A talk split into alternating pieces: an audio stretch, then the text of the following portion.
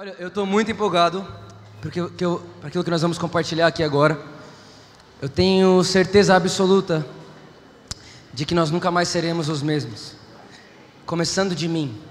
Enquanto eu ouvia o que Jesus tinha para falar com a gente aqui hoje à noite, sem nenhum tipo de exagero, a minha vida era transformada.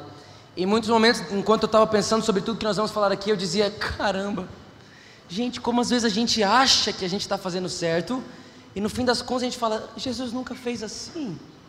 Mas eu queria saber quem foi que ensinou para a gente fazer assim. Mas enfim, eu queria que você abrisse sua Bíblia comigo em Lucas capítulo 15.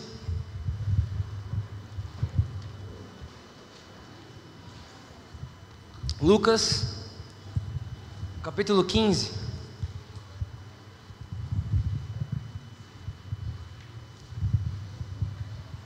Versículo 1. Lucas, capítulo 15, versículo 1.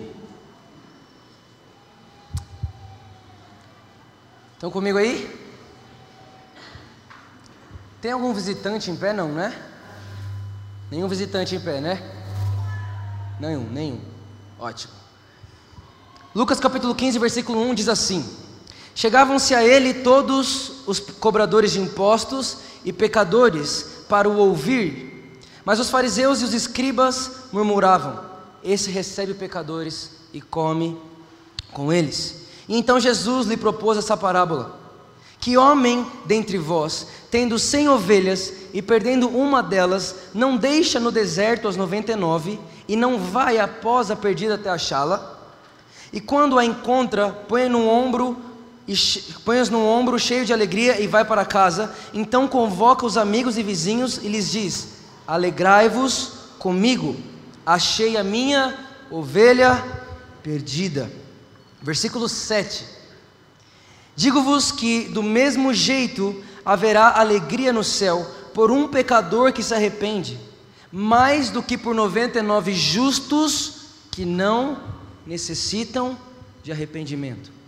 Gente, às vezes a gente passa correndo na Bíblia, a gente não percebe algumas pérolas que existem aqui. Esse aqui que está falando é uma pessoa chamada Jesus.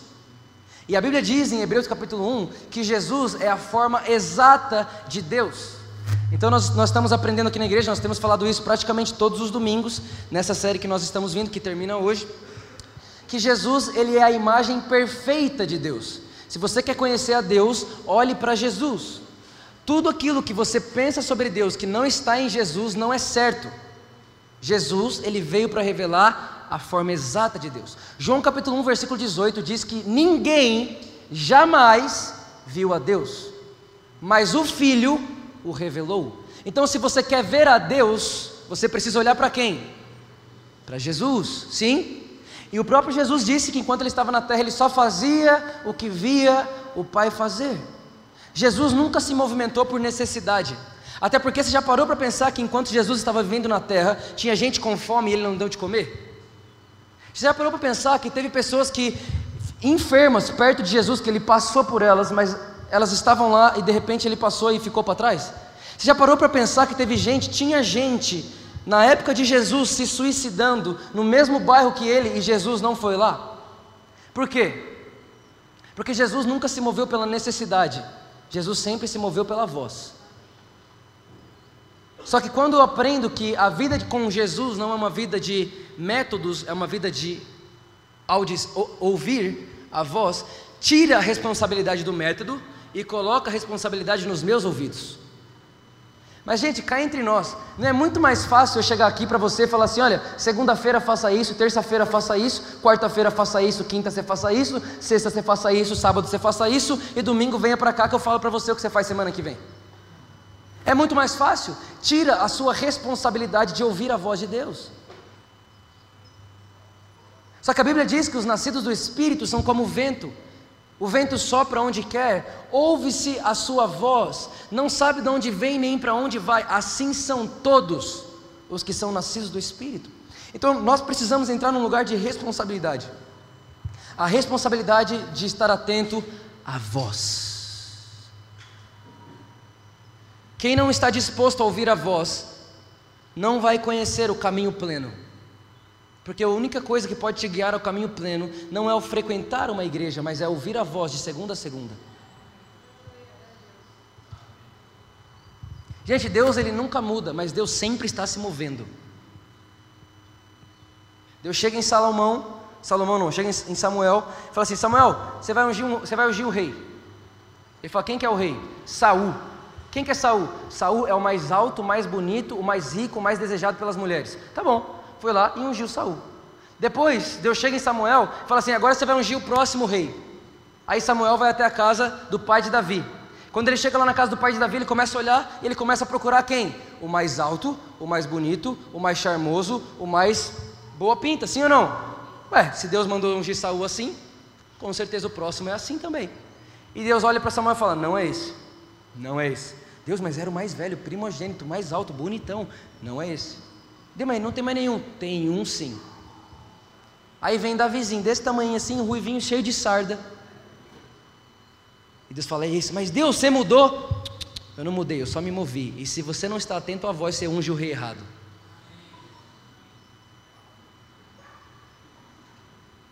Se você não estiver atento à voz de Deus, esse ano você pode estar dando moral para aquilo que Deus já não está dando mais moral.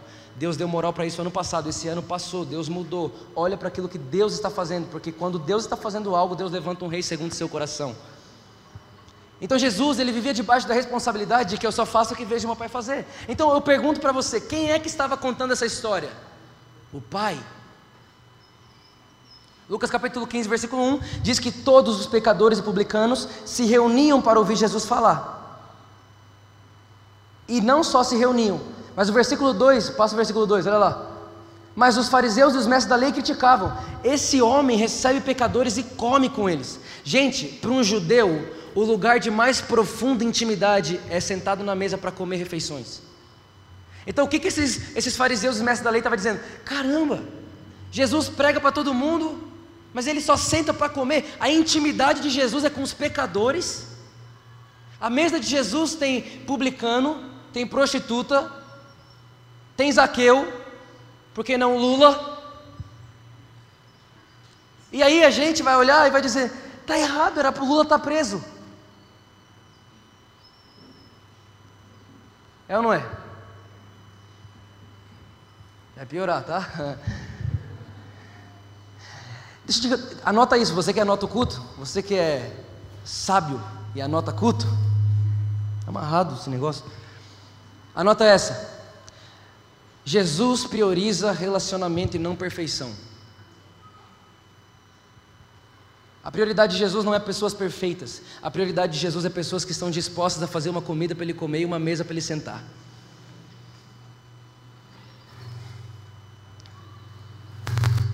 A gente está atrás de perfeição e Jesus só está atrás de uma cadeira. Uma cadeira vazia que você diz, Jesus, preparei ela para você. Pode sentar. Estão comigo? Aí então Jesus ele começa a contar essa história. Nesse contexto, gente, qual é o contexto? Tem um monte de pecador em volta dele, um monte. E tem um monte de fariseu e mestre da lei dizendo: como que ele pode comer com pecadores? E Jesus fala assim: gente, quem é o homem? Diz, como se fosse algo normal, né? Tipo, quem é o homem que tendo 100 ovelhas perde uma, não deixa as 99 para achar? Jesus, ninguém faz isso, só você. Gente, não faz sentido fazer isso. Pensa comigo, você tem 100 ovelhas. Você perdeu uma. Aí o texto fala: você não vai pegar essas 99 e deixar no deserto e ir atrás dessa? É lógico que não, Jesus. Eu já perdi uma. Com as 99 tá bom, eu vou fazer uma cerca melhor. Eu, eu vou subir mais a cerca, eu vou fechar mais o portão. Eu vou dar uma comida melhor para que elas não queiram fugir mais. Mas eu não vou atrás daquela, porque eu ir atrás daquela é eu correr o risco de perder todas essas. Mas Jesus fala com a maior naturalidade do mundo: quem é o homem que tendo 100 ovelhas, perdendo uma, não deixa 99, vai atrás daquela uma? Só que, gente, repara só: pensa numa ovelha perdida. Pensa numa ovelha que se perdeu do seu pastor. Primeiro, que ovelha não sabe fazer nada direito. Ovelha anda com a cabeça para baixo. Ovelha anda olhando para baixo. Levanta sua mão comigo e diga: saia. O que, que, é que está acontecendo? Será eu? Não. Está pronto, está mais perto. Jesus então, ele olha e fala: eu, eh, quem é de você? Tá bom, voltei, entendi onde eu estava. Imagina, a ovelha está perdida. Uma ovelha, ela anda de cabeça para baixo. Uma ovelha, ela não sabe para onde vai direito. Uma ovelha, ela está em perigos quando está sozinha. Imagina essa ovelha agora. Ela vai pisar na lama, ela vai sujar a sua, a sua lã de lama, ela vai ser atacada por um lobo, então ela vai começar a mancar. De repente ela vai cair num buraco e depois vai começar a... e ninguém vai conseguir tirar ela de lá, ela não vai conseguir tirar ela de lá sozinha. E se ela fosse minha ou sua, ela ficaria nesse buraco para sempre. Mas graças a Deus que o Senhor é meu pastor. E aí o pior, gente, essa parte para mim, de verdade, estou assumindo um, um pecado aqui para vocês. Para mim é difícil. Porque Jesus olha e fala assim: tem mais alegria no céu. Quem aqui está vivendo para dar alegria para o céu? Eu estou. Você está vivendo para dar alegria para o céu? Sim. Então Jesus olha para mim para você e fala assim: tem mais alegria no céu se uma ovelha dessa é achada do que as 99 que não precisa ser encontrada, que estão lá sempre. Eu vou dizer uma coisa para vocês: Jesus se alegra mais se uma pessoa se arrepender aqui hoje à noite do que nós se reunimos mais uma vez aqui como comunidade. Você tem ideia disso? Gente, eu, eu, eu, de verdade, graças a Deus por isso, mas eu nasci praticamente num berço cristão, vivi minha vida cristã. Eu não sei, a, a, o lugar mais perto que eu fui de uma balada foi no hangar, uma igreja que é dentro da balada não sei o que é balada, não sei o que é beber, sempre, cara, eu nunca falei, não, eu amo a Deus, eu amo a Deus. Aí Jesus chega para mim e fala assim: Vitor, sabe aquela prostituta que sempre se vendeu? Sabe aquele pior amigo seu da escola, da faculdade? Sabe aquela pior pessoa? Sabe aquele seu chefe que é ladrão? Sabe o Lula corrupto? Pois é, eu vou me alegrar mais se um dia ele se arrepender do que se você viver com 99 pessoas uma vida santa a vida inteira. Isso não faz sentido. Pensa. Pensa. Agora, gente, diante dessa ótica, nós precisamos escolher quem nós somos na história. Você está em um lugar na história. Ou você é parte das 99, porque aí chega as 99, sempre tem uma líder no meio dos 99. Vamos ficar aqui mesmo perdemos um membro da nossa, da nossa família, mas vamos ficar aqui para não perder os outros 99. Repara que esse coração não tem nada a ver com o coração do Pai. Gente, nós sabemos que essas ovelhas somos nós, sim ou não? Então você, como uma ovelha do rebanho de Jesus, você tem uma escolha. Ou você fica com as 99 para mostrar que está tudo bem, para não perder mais ninguém. Ou você vai ser uma que vai se arriscar a sair pela lama e quem sabe se jogar um buraco com alguém, mas você não vai ficar lá sabendo que o sonho de Deus é que todos sejam salvos. É muito mais fácil a gente dizer, ah, foi só um, né? Mas vale 99% do que nada. A Bíblia diz que a vontade de Deus é que todos sejam salvos. Deixa eu te dar uma notícia aqui, e escreva isso no seu coração. Só existem dois tipos de pessoa na terra: as que já são salvas e as que serão salvas. Não, vou repetir, finge que não aconteceu nada, tá? Só existem dois tipos de pessoa na terra: as pessoas que já são salvas e as pessoas que estão prestes a serem salvas.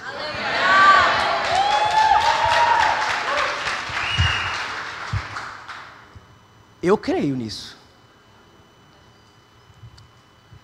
Vitor, mas não é bem assim. Você sabe que não é bem assim.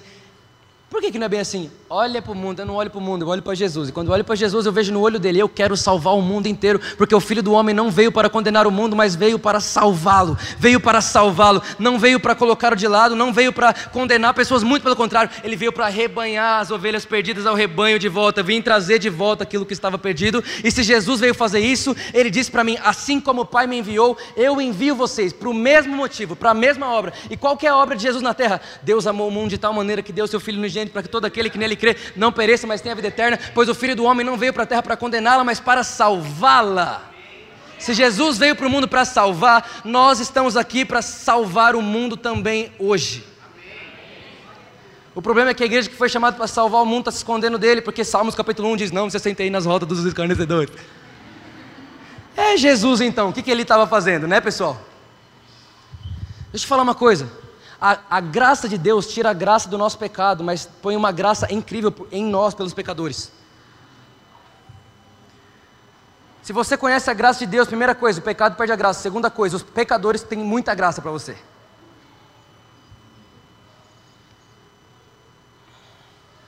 Aleluia. Aleluia. Eu não sei você, mas às vezes eu olho e falo: cadê meus amigos pecador, cara? Graças a Deus se converteram, mas precisa achar mais. Eu tô, estou à procura de amigo pecador. Se tiver um aí, vamos fazer amizade com ele. Nós precisamos ser pessoas que estão à procura da ovelha perdida. Todo dia eu e você se encontramos com elas. Às vezes a gente só não, a gente só não as, identifica, mas dia após dia nós se encontramos com as ovelhas perdidas. É verdade ou não é, gente? Está fazendo sentido isso para você? Vocês estão comigo? Agora, abra sua Bíblia comigo, entendendo isso. Um pouco mais para frente, em Lucas capítulo 19.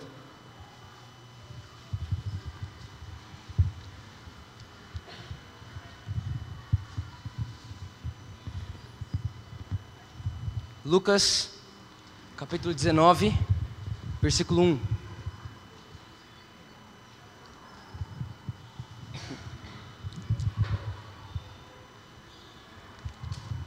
Vamos ler, vamos ler juntos. Jesus adentrou em Jericó e atravessava a cidade.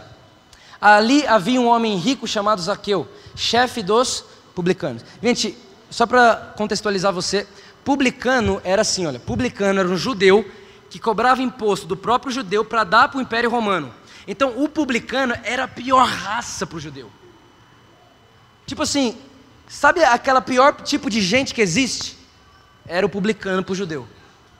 Porque ele era considerado um traidor. Como que pode irmão meu, judeu como eu, cobrar imposto de mim, enriquecer as minhas custas para dar dinheiro para o Império Romano? Isso era o publicano. Agora você imagina como esse homem não era querido, ele era o chefe dos publicanos. Próximo verso.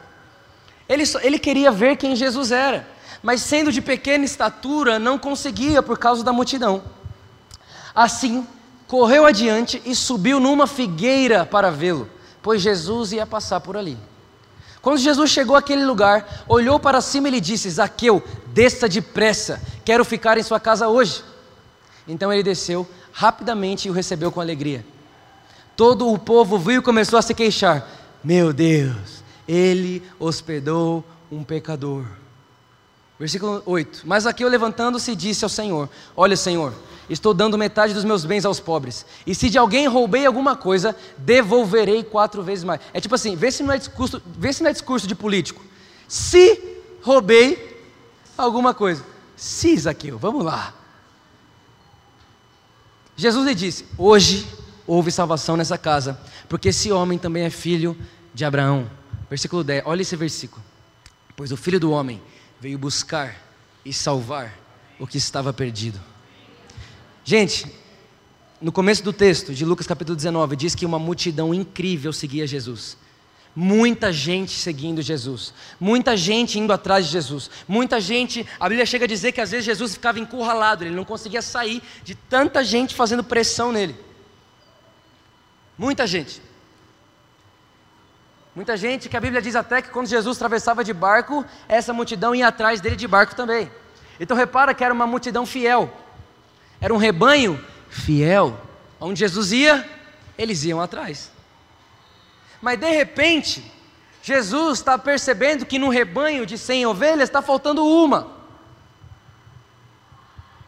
E ele olha e vê essa uma ovelha em cima da árvore. E o que, que ele faz com a multidão?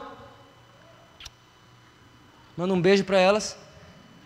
Zaqueu, eu quero comer na sua casa hoje. Gente, a Bíblia diz que Jesus era famoso e seguido por muitas pessoas. E não tenho dúvida nenhuma que muitas pessoas, na verdade, eu, eu, eu, ouso em dizer que 100% das pessoas que seguiam Jesus tinham um sonho de fazer uma janta para Jesus. Eu tenho quase que 100% de certeza. Eu não vou dar 100% de certeza, porque a Bíblia não nos conta isso. Mas eu não tenho dúvida nenhuma de que 100% daquelas pessoas queriam sim fazer uma janta para Jesus. Mas de repente ele vai no pior dos piores. Ele vai no pior dos casos. Ele vai na pior das pessoas. E ele olha e fala assim: Zaqueu, queria jantar na sua casa hoje. Gente, você imagina o choque que isso não deu. Como assim, Jesus? Olha aqui 99 pessoas justas. Olha aqui 99 pessoas maravilhosas. Olha aqui, Jesus, olha essa igreja, essa comunidade sempre se reúne. A gente está aqui todo domingo, Jesus. Olha isso. Aonde você vai, a gente vai atrás, Jesus. A gente sempre vai atrás do Senhor. A gente sempre põe multidão nos seus eventos, Jesus. A gente sempre está em todas as suas conferências. Como assim, Jesus? Você nunca deu uma janta para gente? E aí, quando o Senhor vem para o Brasil, você vai jantar na casa do Lula? Se você perguntasse para mim, Vitor, quem que é a primeira pessoa que você queria que Jesus comesse quando ele aparecesse na terra, eu diria, eu queria que ele jantasse com o Lula. Sabe por quê? Porque eu não consigo entender, eu não consigo acreditar, e na verdade isso é uma coisa que até de falar aqui agora já me sobe uma ira. O dia que o Lula foi condenado, a igreja comemorou, como se a gente tivesse vencido uma vitória, uma guerra. Tipo assim, não Deus respondeu a oração dos justos. Crente não comemora a prisão, porque presos estávamos nós, e nós fomos libertos. Como que eu era preso e estou liberto, vou comemorar alguém sendo preso?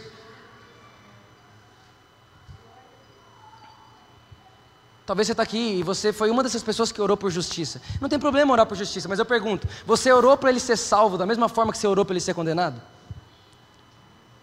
Porque nos, me parece que a nossa forma de ver está errada. Me parece que a gente esqueceu da cruz. E se você quer esquecer da cruz para os outros, esqueça dela para você também. Se você quer viver como se a cruz não fosse verdade para o Lula, apaga ela da sua vida. Tira ela. Mas não, cara. Olha só que pecado. Misericórdia. Tira ela então. Porque nós éramos o pior dos pecadores, a Bíblia diz. Nós merecíamos morrer.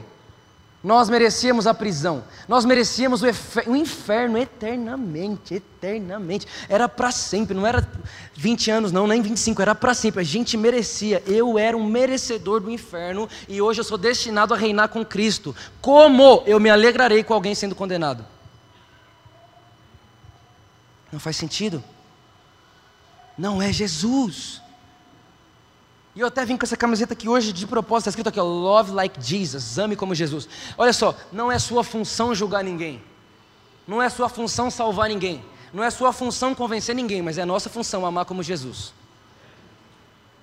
Eu não consigo convencer alguém, obrigado, viu? Eu não consigo salvar alguém, eu não consigo, mas eu posso amar como Jesus.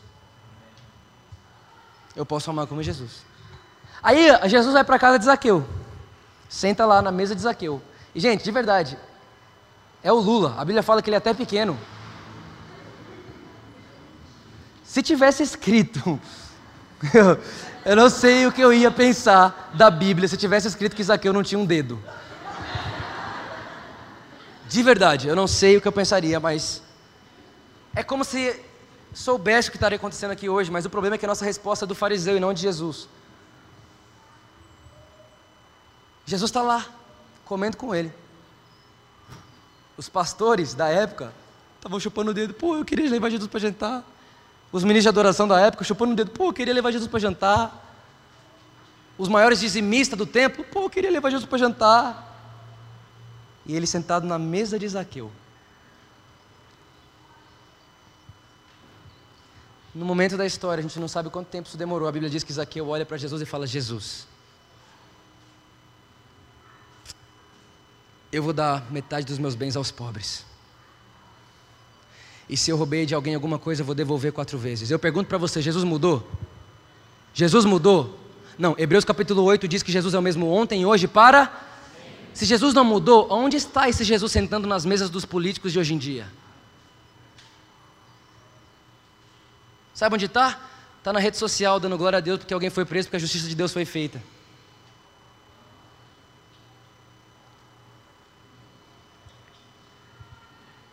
Gente, de verdade, eu já sonhei e acordei chorando com a Dilma. Porque eu, eu, fico, eu, fico, de, eu fico desesperado. Falo, gente, se eu fosse ela, eu ia odiar a igreja mesmo. A igreja que põe ela no púlpito quer, quer, quer, quer benefício. E a igreja que não põe ela no púlpito quer ela fora de tudo. Quer ela fora do Brasil, quer ela morta, quer ela no caixão, quer o Lula também. Eu estou falando do Lula aqui Só para você se contextualizar, entender que eu não estou falando do Lula, estou falando desse tipo de pessoas. Onde estão os Jesus que vai entrar na casa deles e vai sentar para comer com eles? E que vai escolher jantar lá na casa deles? Onde estão essas pessoas? Porque se Jesus não mudou, com certeza absoluta, se Jesus senta na mesa deles hoje, é isso que acontece. Eu não tenho dúvida nenhuma que Deus está levando a igreja para esse lugar.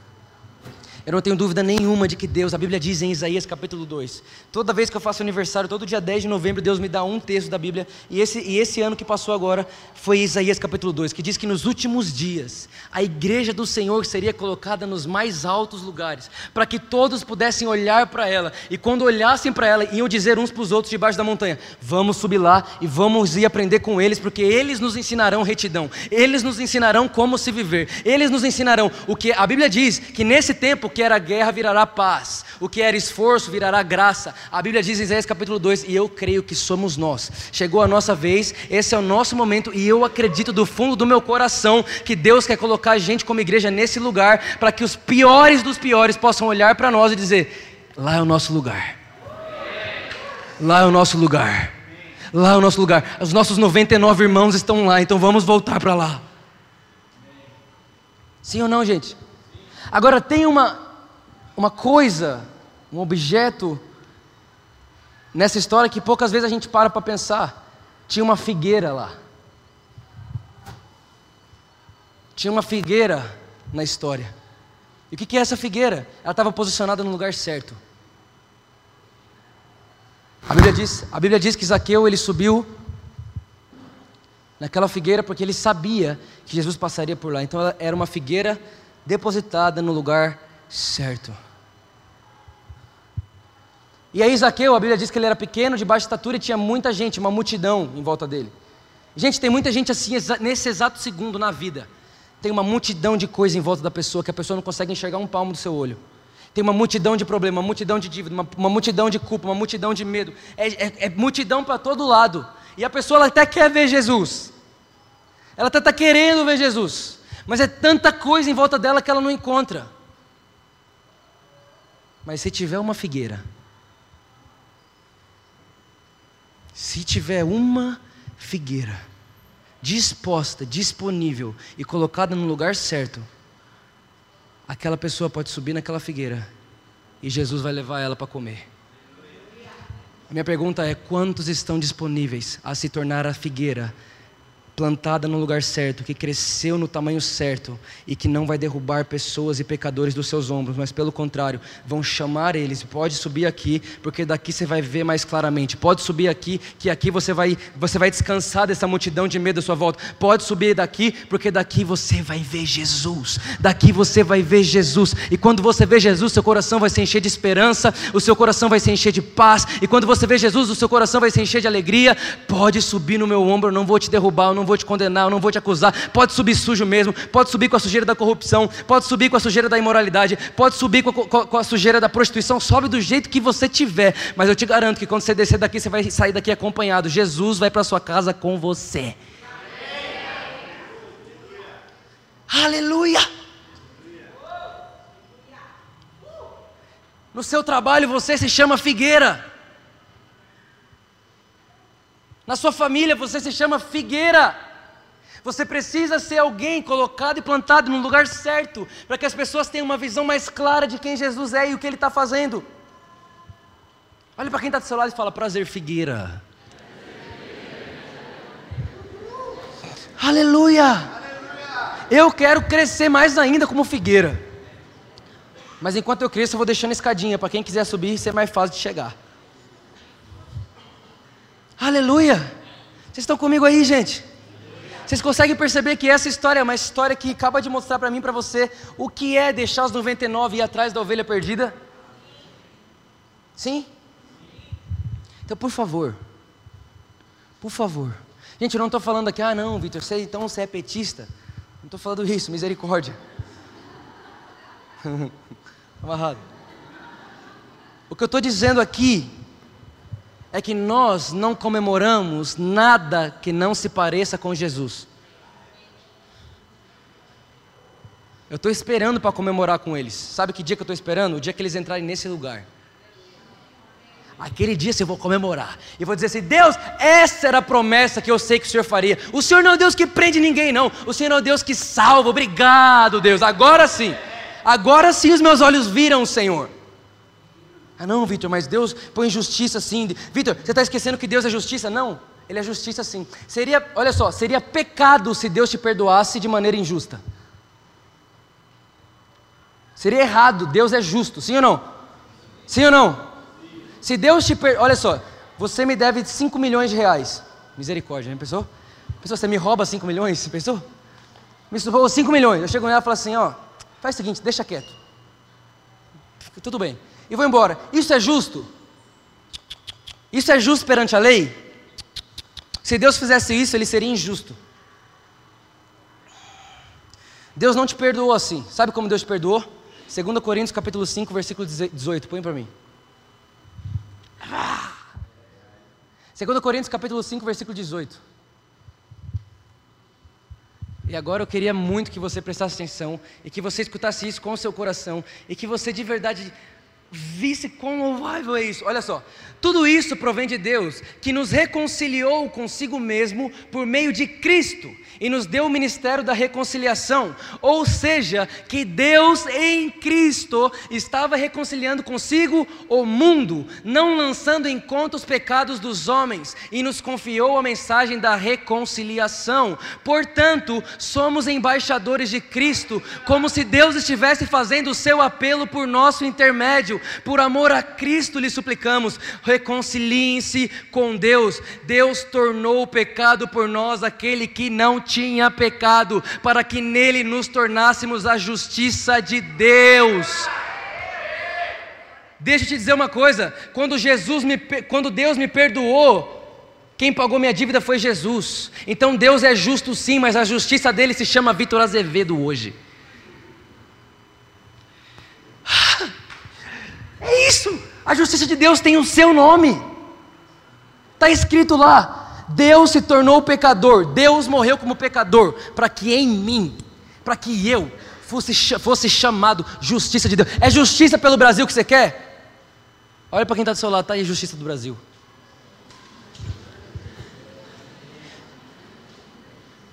Ah, mas Deus vai exercer justiça. Ele já exerceu em Jesus. A Bíblia diz em Efésios que a vontade de Deus é que todos sejam salvos. Gente, esse texto diz que é como se Deus estivesse fazendo o seu apelo por nosso intermédio. Significa que nós somos os representantes, nós somos os continuadores daquilo que Jesus começou a fazer. Aquilo que Jesus começou a fazer quando ele veio para a terra, nós continuamos a fazer. E se Jesus é o pastor que deixa as 99 para ir atrás de uma, aonde é que está uma ovelha que nós estamos atrás? Gente, de verdade, onde é que está ela?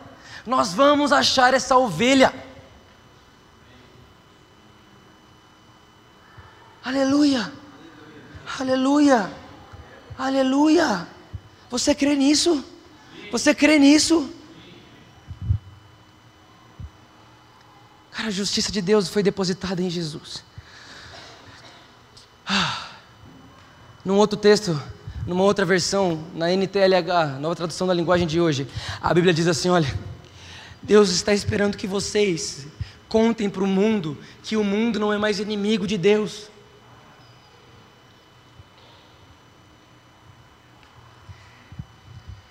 A Bíblia diz que Jesus destruiu a inimizade de Deus com o homem. Deus não tem mais inimigos na terra.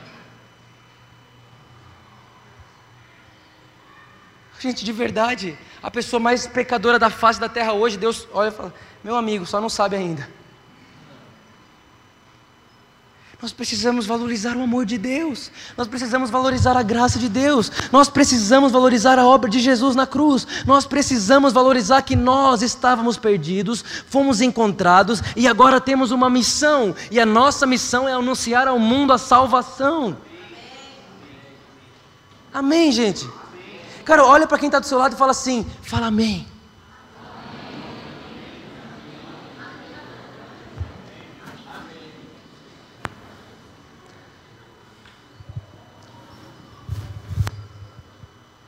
Não existe um pai no mundo, olha só isso que eu vou te falar aqui. Não existe um pai no mundo que, tendo cem filhos, perdendo um, deixa o filho embora. Ele vai lá. Agora, Vitor, quem são os filhos de Deus? Todos que foram criados por Deus. O diabo não criou ninguém. O diabo não tem filho, ele só tem órfão. Vitor, mas a Bíblia diz que o diabo é o pai da. Ele é o pai da mentira e não é o pai do mentiroso. O diabo é o pai da imoralidade, mas não é o pai do imoral. O diabo é pai do fofoqueiro, mas não é pai de quem fofoca. Nós temos um único, poderoso, maravilhoso, e ele se chama Jesus, é o nosso Pai, o nosso Aba Pai, o nosso papaizinho querido, o nosso papai. E ele é o meu pai, e ele é o pai de todos vocês, e ele é o pai da humanidade inteira. Então não existe uma pessoa viva nesse exato momento que não seja alvo do amor do grande Pai. Aleluia. Amém. Nunca perca isso de vista. Gra... Olha só, a graça de Deus é a soma do amor e da justiça de Deus. Você soma o amor com a justiça de Deus da graça. Deus te amou tanto que Ele precisava fazer você pagar a dívida. Só que você não ia ter como pagar, porque se você paga, você morre. Então Ele vem, paga por você e fala: ponto, quitei. Amor e justiça junto, um mais o outro igual a graça. A graça não é injusta, ela seria injusta se alguém não tivesse pagado o preço. Jesus pagou. E hoje o que eu e você fazemos é: nós somos pregadores das boas notícias, nós somos pregadores das boas novas. A Bíblia diz: O Espírito do Senhor está sobre mim, que ele me ungiu para pregar as boas novas àqueles que estão cativos, ele me ungiu para curar os enfermos. Gente, vou te falar uma coisa: olha só, olha só. Não vai dar tempo de eu falar sobre isso e na verdade nem é hora, nem é tempo propício para falar sobre isso. Mas a Bíblia diz a respeito dos dons, né? E às vezes as pessoas falam assim: "Não, mas eu não tenho o dom de pregar". Não, mas eu não tenho o dom de cura. Não, mas eu, não te, eu também não tenho. Eu não tenho os dons. Eu tenho a pessoa doadora dos dons dentro de mim. E ele se chama Espírito Santo. E se eu estou num lugar que alguém precisa de cura, Espírito Santo, é cura. Então vamos lá. Se eu estou num lugar que precisa de uma boa pregação, eu preciso pregar, Espírito Santo, é pregação. Então vamos lá. Porque a Bíblia diz que o Espírito Santo dá o dom conforme a edificação da igreja. Se que para Cristo seja edificado precisa de cura, então é cura que eu tenho. Se que para que Cristo seja edificado é profecia que eu preciso, então é profecia que eu tenho. Se para que Cristo seja edificado é milagre que eu preciso, então é milagre que eu tenho. Se para que Cristo seja glorificado é provisão que eu preciso, então é provisão que eu tenho. Eu sou a resposta para qualquer tipo de problema da terra. É isso que Jesus é. Ponto final.